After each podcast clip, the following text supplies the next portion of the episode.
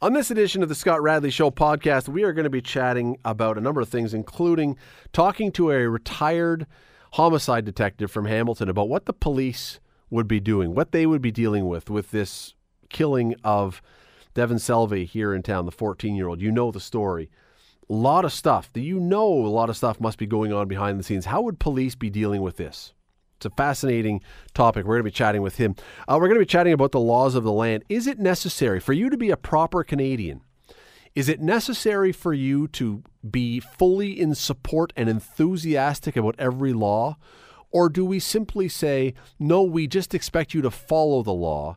You may disagree with it, but as long as you follow the laws, we're okay with that because there are different points of view. And it seems that, though, now, if you don't agree with people, you're evil. You're wrong. You're a, an enemy. Well, I don't agree with that. We're going to play a, quick, a clip from the Prime Minister where he makes a point that I don't agree with. Well, we'll talk about that one. And Hockey Night in Canada. Is it Hockey Night in Canada or is it Hockey Night in Toronto? An argument has been made that it's only a Toronto thing now. Oh, we'll see. Stick around. Today on The Scott Radley Show on 900 CHML. Right now, there is a football game going on down at Churchill High School. Uh, apparently, a lot of people down there to continue to show support for the family and the school around Devan Selvey, who was killed a couple days ago. Now, you, you know the story. You have to know the story. Uh, the city has been just the center of Canadian news this week because of this story, because it's so shocking. Not just that a 14 year old was stabbed to death in front of his mother that alone would be enough, but that a 14 year old has now been charged with this and an 18 year old, but the police say a 14 year old was the one who did. I mean, the whole story just is.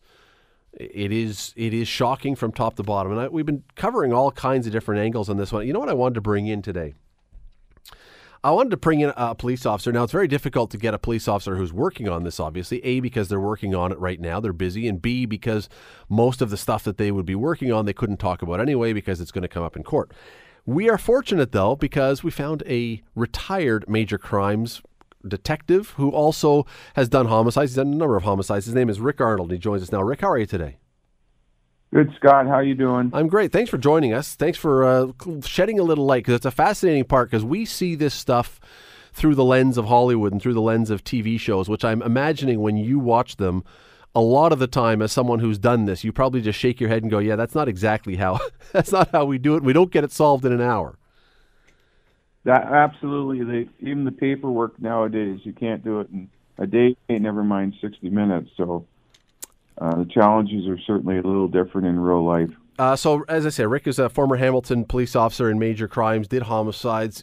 Nobody wants something like this to happen, period, obviously. But when something like this happens, if you're sitting in the office, do detectives want this kind of case to land on their desk, or are they hoping it goes to the guy next to them? Um, I, I think it all depends on each each detective, but uh, at the end of the day, when when you're working in major crime or homicide, uh, the the the call comes in and you don't really give it much thought. It's just uh, it, your mind starts to travel towards uh, what has to get done and and what you can accomplish. And of course, when you talk about TV shows, the first 48 hours uh, that certainly applies. That's true. Um, we we like to front load for well when I was there, we used to front load for 24 hours for sure. Um, obviously, the sooner you can shut down things and and uh, front load the investigation, the better chances of collecting as much evidence as you can. When you hear though, when the, when this thing would land on your desk and it's a child involved, does it make it worse, or are they? Is it just a, a case and you have to just sort of tunnel vision that and leave that part out, or are you allowed as a police officer to have feelings about that? Uh, quite frankly, Scott, I think the feelings come after the fact. Um, I, I think in cases like this, or my experience, I, I mean, yes, uh, the memories don't fade, uh, particularly when it's a child uh, involved in a death. Um, but I, I think the feelings come after, and uh, certainly uh, one of the things that it is difficult is interacting with the family. And I just I will reach out to the family and give my uh, condolences. It's a terrible thing, and and I wish the best for all my fellow colleagues that are working on this case because it's it's difficult for everybody that to. I just feel so bad for the family and the mother that had to witness this. You, can you have a sense as a detective when you get a case like this handed to you? Do you have a sense right away or a pretty good idea which cases are going to blow up and be the news stories and that get the kind of attention that this one is? Or is it always a surprise when a story turns into a massive news event? Um, no, I, I think that some, it's, you know, I think for some uh, cases, um, this particular case for sure, I think when you have some of the aspects that are forefront in our community today, challenges and and, and certainly the word bullying comes up uh, loud and clear, particularly in in the high school and in the younger generation now. So I, I there's no there's no surprise to me at all that the media attention garnered in this case is so widespread because uh, um, I think it's just the tragic circumstances behind it.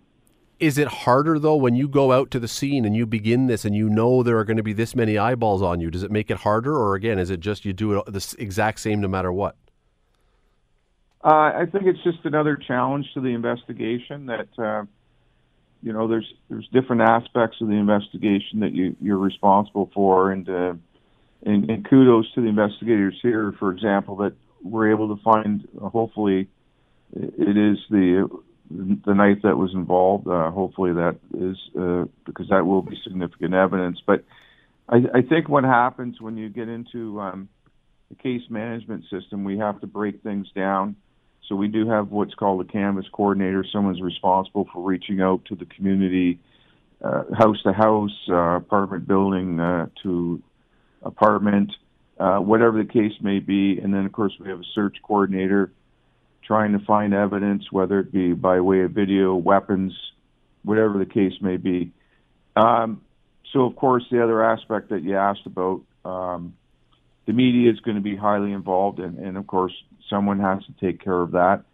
Um, I think the media is always um, can it be a distraction? Absolutely. The demands for interviews and, and comments, but I mean, the media is also our friend when it comes uh, to helping uh, bring people, prompt the interest for people to come forward. You're listening to the Scott Radley Show podcast on 900 CHML. We were chatting about this terrible story this week of Devan Selvey, but we're looking at it from the perspective of the police. We've seen a lot of Detective Sergeant Steve Bereziuk so far on TV. We've seen him being interviewed, we've seen him giving updates you know, I think most people are looking at him and saying, "Wow, he's looking very impressive." It, it, that uh, we hope that that is the case. We hope that this case is coming together as we believe it, it is.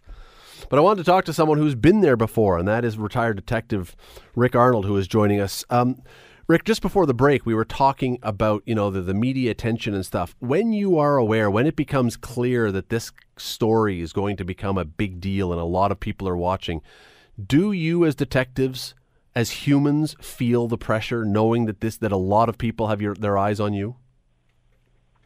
I uh, my myself personally never really gave it a lot of thought. I think um, you know we we do have um, people responsible for conducting the interviews. I I think to me the the challenge has always been that um,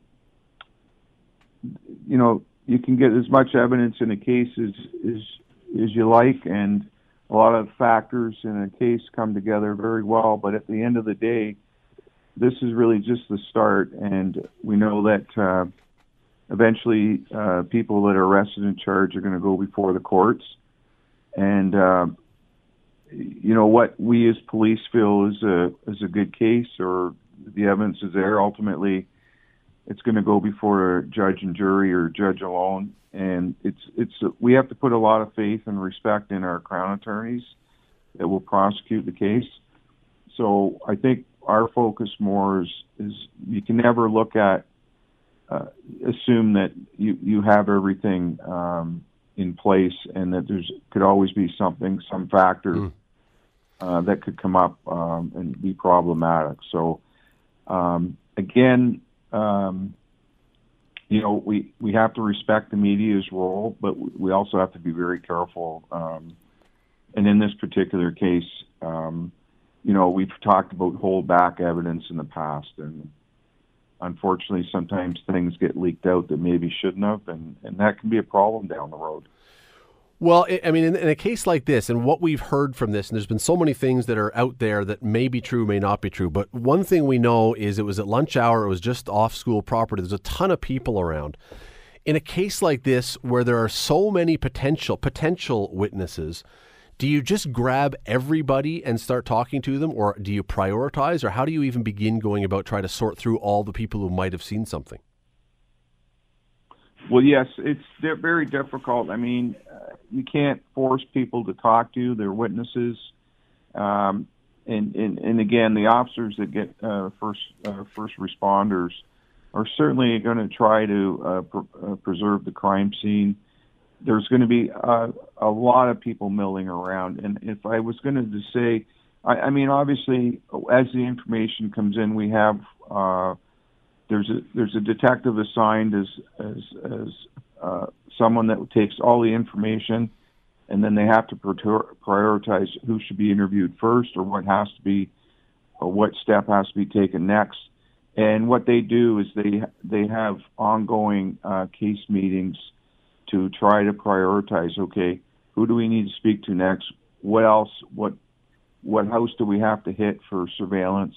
Things like that. But the one thing I will say when we, when we, we respond or we're talking about uh, the media, Scott, is is I will say one thing here that if anyone is listening to our, our program tonight, what little information you think you had, you have or may have, please go forward to the police and and just think that if this was your family member and people were not cooperating, you know, how bad would that be? Yeah. And I know there's that fear factor, uh, you know, but I think people have some people I've it I've had numerous numerous investigations where sometimes it might not be the biggest piece, but it might be a very important piece.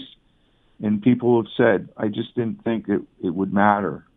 And then once you talk to them and you hear what they have to say, and again, I, I, I describe any uh, investigation like a jigsaw puzzle, and obviously, if you can put every piece into the puzzle, you, you're probably in, in great shape.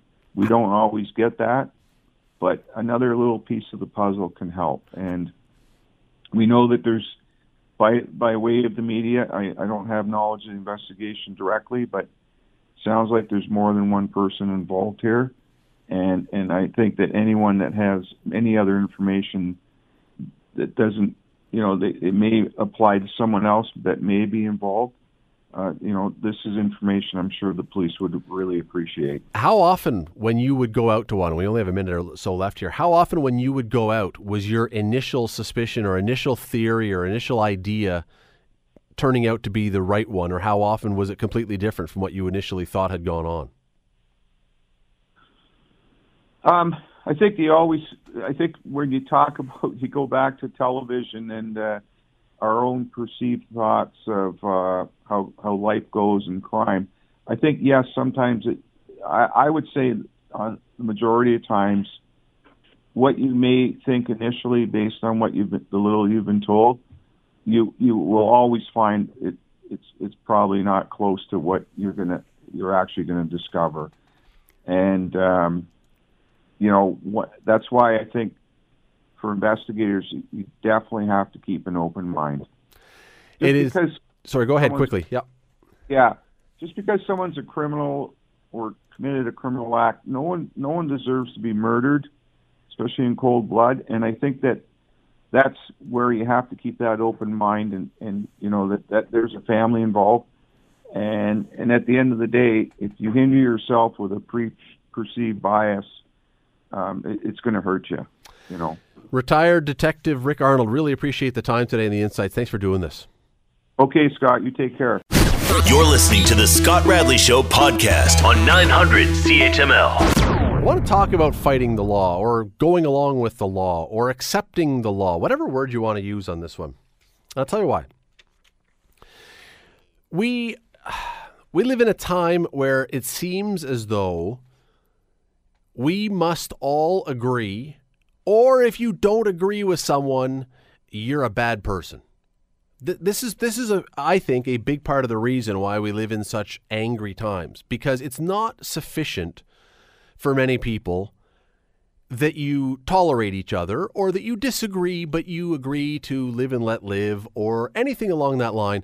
We seem to believe now in a lot of cases that if you and I if you have a different political view, a different philosophical view, a different religious view, a different whatever view, you're wrong you're evil, you're a bad person, and I can't like you. And we saw this this week, did we not? We saw this. Uh, you probably saw the thing, that you, the social media clip from Ellen's show, Ellen DeGeneres' show, where she was at the Hamil- the uh, Hamilton, the Dallas Cowboys football game on the weekend, and she is sitting beside former President George Bush. And a lot of people went, "What? How could Ellen be sitting beside George Bush?" And not only that, she was laughing. She was looking like she was enjoying herself. What is going on? Ellen is a a lesbian sitting beside a Republican president, a, a, conservative guy. How is this possible? And she got up on her TV show, and I give great credit to Ellen for saying this and said, Look, we don't have to agree on everything. We can still be friends. We can still get along. We can still share a country and share a neighborhood and share watching a football game and maybe even eat out of the same popcorn bowl. We don't have to agree on everything. We just have to be able to accept what we've got, accept the laws, live within the laws, and there you go. Well, I tell you why I'm bringing all this up. I want to play a quote. Now, this one, I've heard this. I, I, I started thinking about this a few days ago. Then I was driving into work this morning and it was on CHML. It was part of a commercial that is played or a clip that you know for CHML News, whatever.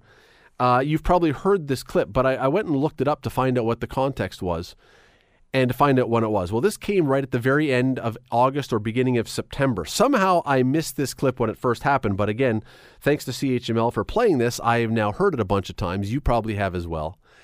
And I want to play it. It's from the prime minister, and he is talking about now. In this particular case, he was talking about uh, voicing his support for abortion rights and for women being able to get abortions in the country. Let me play the clip. Here it is.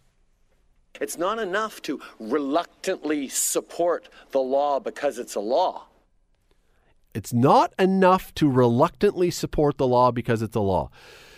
What he's saying, and I'm interpreting what he's saying, but I think I can fairly do this, is what he's saying is it's not enough to simply say, I will follow the law of the land because I believe in following laws and I accept that it's the law. I may not agree with it. I may have strong moral or philosophical beliefs about this. I may be pro life but I'm going to because it's the law. I understand we could fight to change the law if we wish. I'm not going to go out and start killing doctors who perform abortions. That's not what I'm going to do. I am going to live within the confines of the law because that is how we do it in a civilized society. But I don't necessarily have to agree with that law, especially with something like pro life, where it is a moral issue. It is a deeply moral issue. I mean, by the definition of the pro life position, you believe that that thing growing inside a woman is a baby, is a life.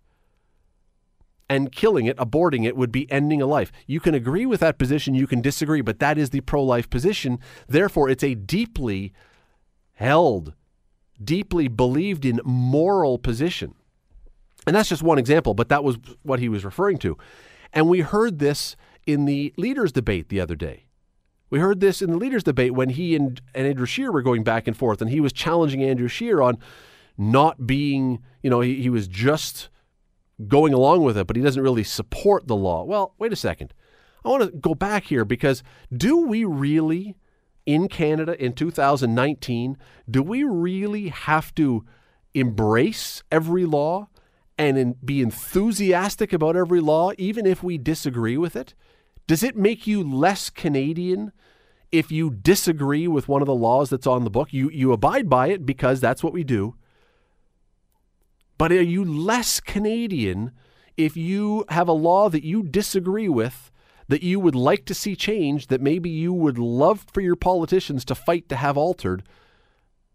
You're not going to do anything violent about it or criminal about it, but are you less Canadian? Are you wrong for not being enthusiastic?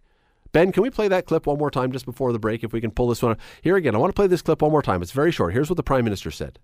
It's not enough to reluctantly support the law because it's a law, especially when it comes to the rights of women and LGBTQ. There you go. So even if you disagree, it's not enough. Even if you have different moral positions, it's not enough to reluctantly support the law, follow the law, but reluctantly. You must be enthusiastic about this. Is that is that really our position now in Canada? I want to I want to hear from you. We're going to take a break and then come back. 905-645-3221 star 9900. Are you allowed in Canada anymore to disagree or what must we all fall into lockstep with whoever is the government and say, "No, I'm all for you." I want to hear from you. You're listening to the Scott Radley Show podcast on 900 CHML. We're talking about laws in this country and our position, our responsibility with them. It's my belief that in this country, you have an obligation to follow the law. That is the basis of a civilized society. We can't just pick and choose what laws we want to follow and what laws we don't want to follow. That is mayhem. That becomes anarchy. I don't like the speed limit. Oh, I'm going to break it and you can't stop me. Well, yes, we can. We have to follow laws in this country. But I'm not of the belief that you have to like the law. You have to follow it, but you don't have to like it. You don't have to endorse it. You don't have to be enthusiastic about every single law in this country. And yet, here's what the Prime Minister said just the other day. I want to play it one more time. It's not enough to reluctantly support the law because it's a law. There you go. It's not enough to reluctantly support a law because it's a law. Do you agree with that? Do you believe that we have to be fully embracing every law that is on the books to be Canadian? Or do you think it's okay to have difference of opinions and even to encourage people in Parliament to vote to make different laws? See, this is the funny part about this. The whole idea of voting in a new government, whether it was Liberal after Harper or whether it's someone, if Trudeau wins again or not, is because you want people to go in and make different laws. But by this statement, that shouldn't be right. That shouldn't be allowed because you should never want to change the law because we should be wildly enthusiastic and supportive of every single law. Doesn't seem to make a lot of sense to me, but do you what do you think on this one? 905-645-3221 or star 9900. Ned is up first today. Ned, how are you? Very good, brother. Listen, uh, let me rephrase what you're saying there a little bit. If liberals are in power, it's your duty to support them. If the conservatives are in power and make laws, it's your duty to oppose them. That's simply the way it is in North America. Well, I, look, not a big- Go ahead. No, no. I, I look. I think that every party, when they are in opposition, would argue that the laws or some of the laws that are on the books need to be changed. That's why we have opposition, isn't it? That's a democracy, but the liberals and the states, the Democrats, they're a little more uh, angry or a little more vigilant. You have to support us, or you're not American or not Canadian. I'm not in favor of the marijuana laws.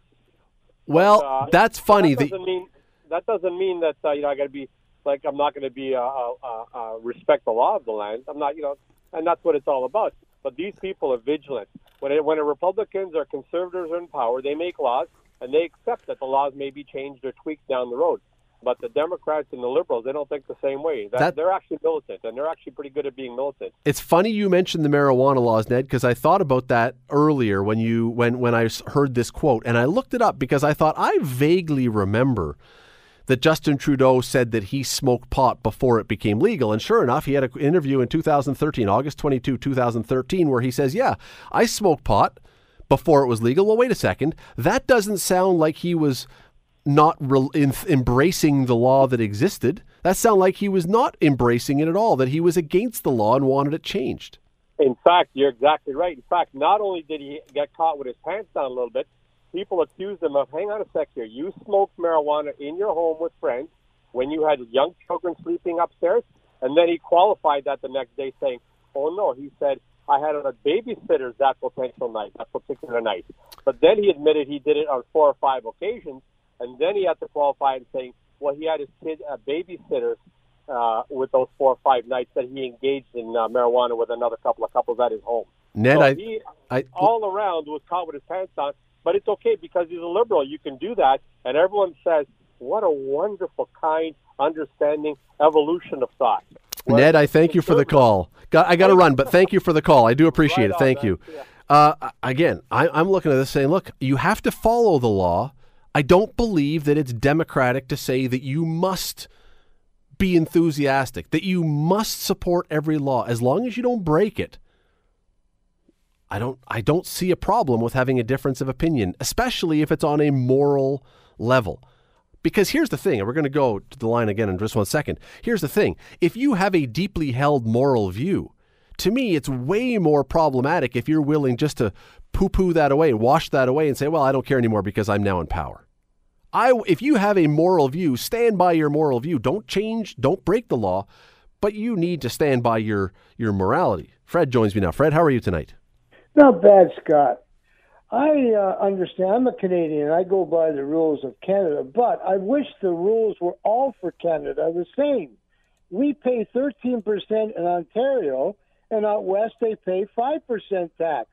Uh, where's the Well, as long as Canada there? Fred, okay, so we're on to a different topic here. As long but here's the point, and I'll take you on part of your point. If you are willing to pay your taxes, I'm fine with you paying your taxes, even if you hate the fact that you have to pay taxes. I'm okay as long as you follow the law. But you've brought up, Fred, you, you know, you've touched on a, a brilliant piece of this because how many Canadians pay their taxes with unbridled enthusiasm? None of us do. None of us do. And I and I mean another thing too. Our prime minister keeps saying middle class. It's rich or poor. There's no more middle class. Fred, I thank you for that. It, look, Fred, Fred is right on the point about the taxes because here we go. If we are saying, if the prime minister is saying it's not enough to follow the law, you must or reluctantly follow along with the law. Yes, it is. Yes, it is. Because if that was not the case, then every single one of us should be just looking forward to April when we have to file our taxes enthusiastically. Who does that? Nobody does that. We are reluctantly, for most of us, paying our taxes. We do it, but we're not enthusiastic. This is, to me, this is the pro- this is one of the big problems. This is one of the big problems, and Ned touched on it, and that is, and we, we talked about it earlier. We end up with this division and this hard edge to us if we say, if you don't fully support the law that I believe in, you're wrong, you're evil. And if I, and if I don't support the law that you believe in and that you fully support, I'm evil. Well, wait a second. How do we get anywhere when that's the default position? If you are not enthusiastic about what I support, you must be wrong and bad and evil. That is a dangerous, wrong place to be. I, I completely believe this quote by the Prime Minister is ridiculous. And I hope that nobody actually listens to it or follows it. Believe what you believe, support the law, follow the law, but you're allowed to feel differently. You're listening to the Scott Radley Show podcast on 900 CHML. So I want to go to uh, this column. It was written by Jack Todd, who writes for the Montreal Gazette. And the headline is Hockey Night in Canada, more like Hockey Night in Toronto. And it points out here's the line the Maple Leafs are stuffed down our throats 24 7 by the national media, including TSN and Sportsnet. Even the print media are not entirely blameless. See last fall's mind bending headline Is Morgan Rielly greater than Orr? Goes on and on from there taking the position that if you are a fan of any team other than the Maple Leafs, you are being hard done by in this country when watching hockey. want to bring in our good buddy Chris Zelkovich, longtime sports media writer. How are you tonight, Chris? Good. Uh, yourself, Scott. I'm well. Well, listen, I'm better than those who I guess are upset that their Montreal Canadiens cannot be seen. I now they can be seen. They're on. They're just not on the main Hockey Night in Canada network. But is do these people? Do people who love the Habs, the Oilers, the Flames, whatever, do they have a legitimate gripe? Well, I, I mean, I think they do. Um, you know, there's really nothing uh, very new about this because I remember writing about this probably going back 16 or 17 years ago. Uh, you know, it, I mean, the joke in the business was that you know it was hockey night in Toronto, um, and there's partly some understandable reasons for that. Uh, biggest city, biggest fan base, highest ratings. All the ad agencies are here, so they get all excited when uh, when the Leafs win something. Not a, not a Stanley Cup, but a, a playoff A game. yeah.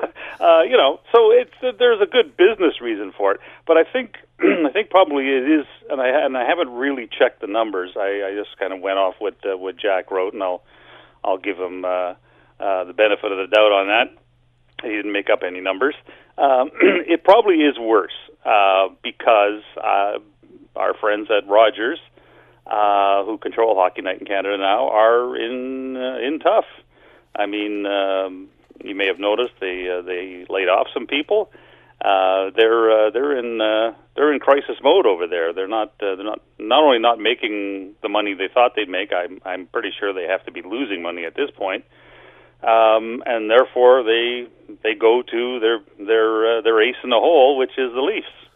But I would think, Chris, and, and uh, look, everything you just said makes a ton of sense. That if if things are difficult, you go to what you know is going to work, and we know the Leafs, even when they're bad, people are going to watch them. Yeah, yeah. But wouldn't aren't there as many or close to as many Montreal fans around the country? Wouldn't the Canadiens work? Well, um, not they, they they would be your second, your you know your your backup plan. But but what's happened, uh, you know, in, in Hockey Night in Canada, and this was before Rogers controlled them. They've they've and I, they've contributed to this problem because by by going with the Leafs, not not as much as they they are now, but certainly they have been, like I said, for probably two decades. By with you know making the Leafs the center of Hockey Night in Canada, what they've done is they haven't allowed the Canadiens, the Canucks, the Oilers to build a national fan base uh, when when these teams get on Hockey Night in Canada, there's probably you know ha- half the people in uh, sitting in their living rooms have no idea who these players are, and that's so they're they're paying the price for that. Um, and now they're in a situation where because they need to get maximize the ratings, they pretty much have to go with the Leafs. Well, and you and you mentioned the Canucks. I mean, like the the Canucks, the Oilers, the Flames have a slightly different scenario because they are in a different time zone, so they will still get a ton of Hockey Night in Canada coverage. It's on the back half of the doubleheader, and Right, a lot of people have gone yeah. to bed. But that's still, I mean, that's that's. I don't know that that's anybody's fault that they're in a three-hour later window. So you know, what what are we going to do about that? But if I'm a fan of the um, the Canadiens or the Senators or the Jets, and even the Jets are a little bit later, but still, I'm like, wait a second. Especially if the Senators. If I'm a fan of the Senators, and I think there are still about four of them out there. I'm looking at this going, wait a second, are we even on Hockey Night in Canada this year? Like we're completely ignored. Yeah. Well, you know, it's uh, like I said, it's uh, it's it's pure business, you know, nothing personal. um, uh, you know, and it's uh, I mean, they've got themselves in this situation because because like I said, they've ignored uh, these other teams for years. Uh, the Canadiens, uh, if I go back into the the 80s and 90s, the Canadiens were they used to alternate, right? Saturday night, one one week it was Canadiens, the next week it was the Leafs and then all of a sudden it was Leafs, Leafs, Leafs, Canadiens, you know, and so as a result, like I said, the the the, the Leaf base is from Vancouver to uh, to St. John's, and most of the other teams have regional. You know, it's uh, it's the people in the home province or the home region that uh, that follow them. So And I remember writing about this a number of years ago when Jim Balsillie was right in the middle of his bid to bring a team here, uh, one of the three teams that he tried to bring here to Hamilton. I remember writing about the fact that if people here think that Hamilton, even if we get a team, is going to be featured across the country and this is really going to plump up our resume as far as a, Right. a city that everyone in the country knows about, Hamilton would not be getting Hockey Night in Canada primetime games unless No, they- they, they'd were be playing the Leafs. they'd be Ottawa. Yeah, well, yeah. Yeah, they may get on a couple of times a year, uh, unless they were playing the Leafs. Unless they were playing the Leafs, and that's and even Montreal is looking at that. They've got six Hockey Night in Canada games, according to Jack's story. And again, I didn't look six Hockey Night in Canada games. Four of those are against the Leafs, so it's it is truly the Hockey Night in Toronto for sure. And Yeah.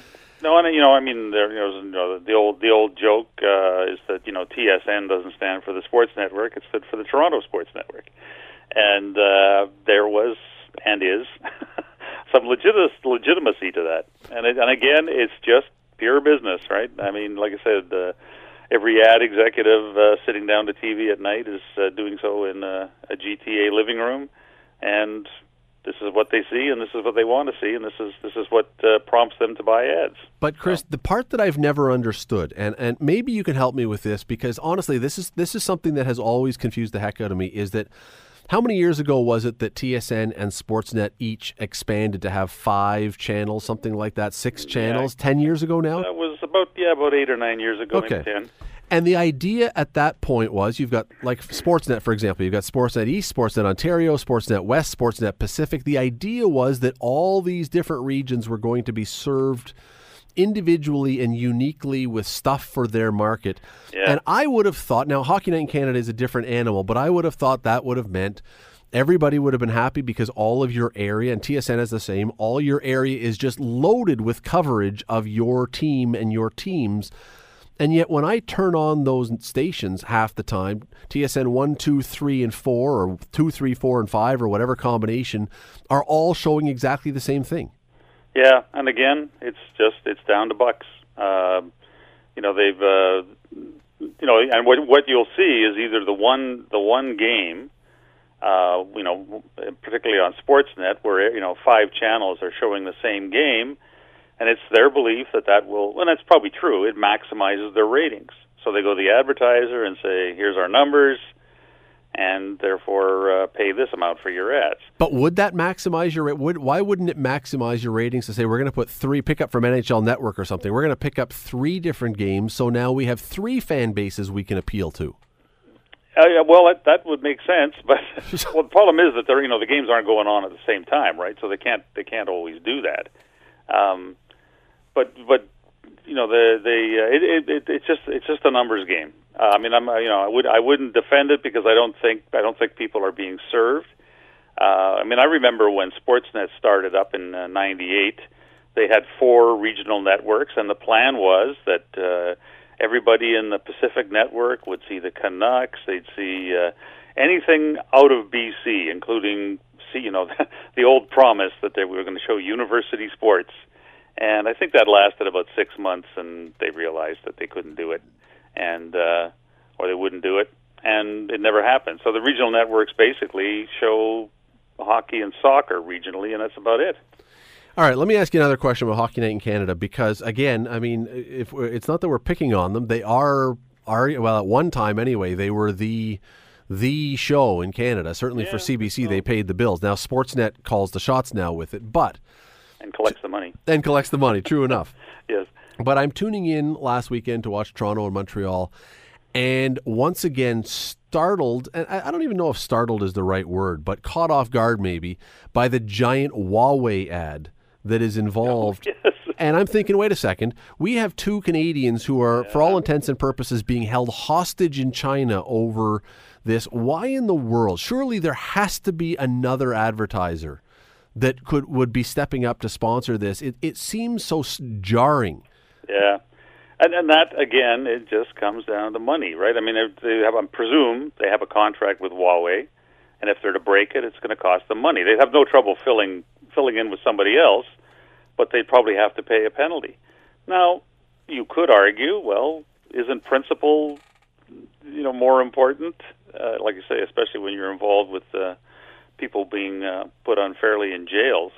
Um, you know, isn't that more important than the extra bucks? They've obviously decided no. It's it's, it's the money. But don't most contracts, whether it's for, I mean, we see it with athletes, that athletes all have, or most of them have in their contract, a morality clause or something that says that y w there is a way out of this if things go south with you. Yeah, Don't I- don't most advertisers have something similar or no? I I honestly don't know, but I've never heard of such a thing. Um, I mean, we don't expect uh, you know GM to act badly, so we have to cancel their ads. I, it, it's possible, but I, I've certainly never heard of it. All right. Well, it, as I say, it just it, it, it, it was the first thing I noticed, and it caught me off guard. And I was like, "This." It just it seems wrong. It, and again, I understand money and all the rest, but it just it seems like it's probably about the worst company. Maybe SNC Lavalin might be a, a poorer choice, but other than those two, I think uh, I think after the NHL saw what happened to the NBA last week, I think they're probably just going to stay right out of it. That, that- you know, that's a great point, though. That's a great point. With the Yeah. Houston, the Houston Rockets general manager tweeting about the freedom, uh, the dem- democracy movement in Hong Kong, and China has kind of lost its mind about Yeah. this. Yeah, maybe you don't want to fiddle around too much with Huawei at this Oh, point and screw up your entire NHL plans. Sure, and they may, uh, may you know, China may cancel all uh, all the uh, exports of skates to the country, and then we're then we're in big trouble.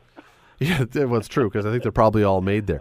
Probably. All right, just before I let you go, I, I brought this up earlier this week, changing topic entirely. Um, we were talking about the baseball playoffs. And one of the amazing things that I find about the baseball playoffs, A, is that they continually live up to expectations. Yeah. I, I mean, beyond all the other sports, some of the other sports, you know, they have their moments. Baseball, every year, it seems, comes through in the playoffs. I don't know how they do it. Um, but they do. And last night was, you know, just remarkable drama with Clayton Kershaw, one of the greatest pitchers of our generation, again melting down and all the Prior, rest. prior to October first. Well, exactly. I, I, I saw a stat today that said that he has a two, and I, I may be a little off, but a 2.44 ERA in his regular season career, which is among the best in the modern era. And he clearly is among the best pitchers in the modern yeah. era. And after the sixth inning in playoff games, it's 12.77 or something, and it's the worst in Major League history. Wow. And it's like, how does that, anyway? yeah. Yeah. But all the thing, the point is, all the things that we really hate about regular season baseball, that it takes too long, there's too many pitching changes, there's too l- stepping in and out of the batter, all, everything that we hate about about regular season baseball, we love it when it's in the playoffs. Yeah, no, exactly. I mean, it could still do with a few less pitching changes, but uh, you know, uh, remember the well the old uh, l- logo or motto for uh, the NFL. You know, any given Sunday. Right. So on any given Sunday, anybody can win. It was never true, but it was a great it was a great uh, motto. But that's the baseball playoffs. Like probably even more. I mean, the NHL used to be that way. At the, there was a, a period where you know those uh, teams that sneaked into the playoffs on the last day ended up knocking off the best teams. Well, actually, it happened last year, didn't it? Well, and the LA Tampa Kings Bay. a few years ago won the cup from eighth yeah, place. so Yep. it does. But baseball, it just seems to, even if it doesn't happen, you know, as far as the the low team knocking off the be- the best team, it's still they come close. Like the the competition level is phenomenal. Do we like that? Do in, in baseball? Do we like the Dodgers had a payroll? I think the Dodgers payroll was second or third in all of baseball. The Yankees are up there, the Red Sox are up there, and then the Dodgers. Do we like it when we lose so many star-studded big teams? Or I mean, I know what the networks probably think they want Los Angeles, but Right, exactly. but is there? Do you think people still love the underdog, or do they Oh. want the star teams in there? Yeah, no, I think uh, I think your your baseball fans love love the underdogs. Uh, the population at at large, uh, they probably e- you know they probably haven't heard of the Tampa Bay Rays. You know? but uh, no, I think I think if you're a baseball fan, this is this is just marvelous. This is what you you dream of as far as uh, uh, you know a, a series where where literally any, on any given day anybody can win. Uh, you know, it's probably got a lot to do with the fact that the playoffs are such a different grind or non-grind from a regular season in baseball. It's 162 games, and then you have a you know a best three out of five, and all of a sudden it's done. Which, uh, Yeah. but uh, someone pointed out, and I'll let you go, Chris. But somebody pointed out, I think it was uh, I think it was Arash Madani uh, pointed out that uh, we could be facing a, seeing a World Series between Tampa and Washington, which would be the future Expos versus the ex Expos. I saw that. That's brilliant. That would be great. It would be it would be the all Montreal Yeah. World Series without Montreal Unfortunately, being it'd probably be the lowest rated World Series in in, uh, in a couple of decades, but except in Montreal. in such yes, in Washington. Chris Zelkovich, always appreciate the time. Thanks for doing this today. Thank you, Scott. That's uh, yeah, Hockey Night in Toronto. Well, you know it's true. If you're a Leaf fan, you're not complaining. If you're a Leaf fan, it's fantastic. Why would you not want to have the Leafs on Hockey Night in Canada all the time? But I, I, I get the point because you know what? I go back to what I said a moment ago with Chris. If Hamilton had ever got a team, I'm saying if they had because I'm never using that in the future tense anymore. We're not getting a team, but if we ever had got a team, Hamilton would not be getting Hockey Night in Canada time Saturday after Saturday. We just wouldn't. And you want to know how cranky people around here would be if Toronto was on Hockey Night in Canada every single Saturday and Hamilton was the Hamilton, whatever they were called, were sent up to some random channel way up the dial that you had to go looking for and had to have a sub- special subscription service for. Ooh, people here would have been cranky. We would have been salty in this city. So you can kind of imagine how folks in Ottawa, particularly, are feeling when the Senators are all but invisible on television. Now, granted, there really are not many Senators fans, especially outside of Ottawa. I mean, you go out of the Ottawa silo and you might find seven people who like the Senators. So it kind of makes some sense. Nonetheless, we oh, if we had a team here, just imagine if we had a team here and every Saturday it was the Leafs and never the Hamilton Steel Thunders. It had to be Steel in there somewhere. Somebody would have made the name Steel in there somehow. Oh, we would we'd be this the phone lines would be lighting up every day. Why are the Leafs on again? I'm telling you, we would have been angry. So you get it. You understand it. Now I've got myself thinking what would be a great name for the Hamilton team if we'd ever got it. The Hamilton Moros. No? I'm trying to think. I'll do it over the break. If you got if you've got a great name, Ben says the Hamilton Foundries. It's all right. If you've got a name over the break, Radley at 900chml.com. The Scott Radley Show. Weekday evenings from 6 to 8 on 900 CHML. The Scott Radley Show podcast is available on Apple Podcast, Google Podcast, and wherever you get your podcasts. I'm Scott Radley. Thanks again for listening, and do not forget to subscribe to this podcast. It is free. You will never miss an episode, and also be sure you rate us and review us. Whatever you think of us, we'll take it. Thanks for listening.